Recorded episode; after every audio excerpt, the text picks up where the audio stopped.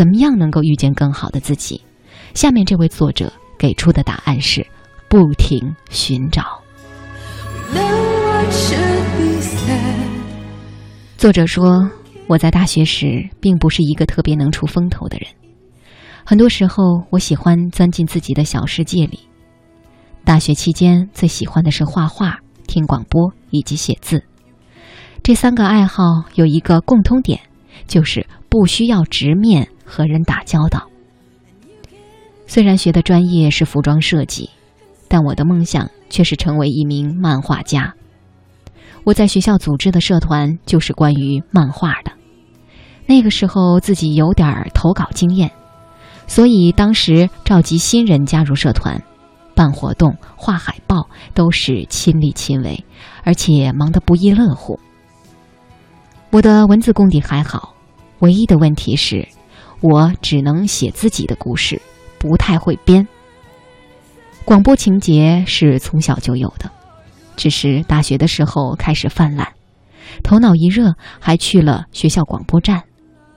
后来阴差阳错的去了当地的电台做了几期嘉宾，一毛钱报酬都没有，还要自掏车费。不过自己依旧玩得不亦乐乎。所有这些让自己开心、娱乐、丰富的爱好，都在毕业之后土崩瓦解，差一点就灰飞烟灭了。毕业的第一年。我为了对得起自己四年所学，做起了服装设计工作。但是在经历了枯燥的设计、重复的流程和抄袭严重的市场打击之后，决定彻底放弃所学。只是那个时候，我把转行这件事看得太过简单了。我以为我有这么多爱好，总能找到一个适合自己长处的工作。可谁知这一找，就是七年，七年里，我从原来的设计师变成后来的杂志编辑、图书策划、广告人、公关公司执行。期间，为了生计，我还兼职做过电视栏目导、编导、小说连载作者、配音演员、话剧演员、电视剧编剧、插画师。那个时候，为了努力赚钱。交房租、还外债，为了让自己可以过得更好一些，我在不断的接各种兼职的过程里，拓宽了自己的爱好。我就像是一个小陀螺，不停的旋转，不停的奔跑，不敢在一个地方停留太久。我不断的对自己说：“技多不压身，只要有机会，你为什么不去试试呢？”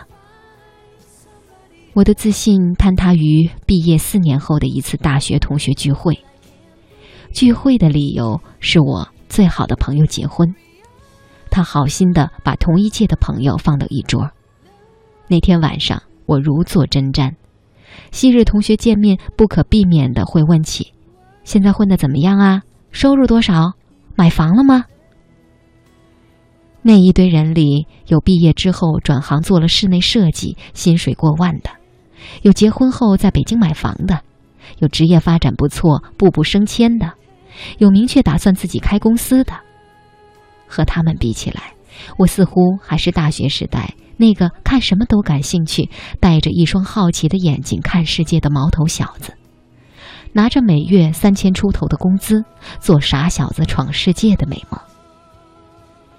那晚，我又羞愧又自卑，第一次意识到。这几年我一直在忙碌，却不知道为什么忙。我没有职业规划，只有一份饿不死的工作和大量的兼职机会。我一直以为自己活得不像他们那样落入俗套，却最后才发现，其实最可笑的是自己。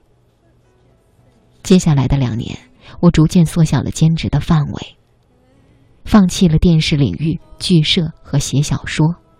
逐渐集中在了人物专访上，在娱乐圈试水了一把，就跨入了广告公司，之后辗转来到了现在的企业。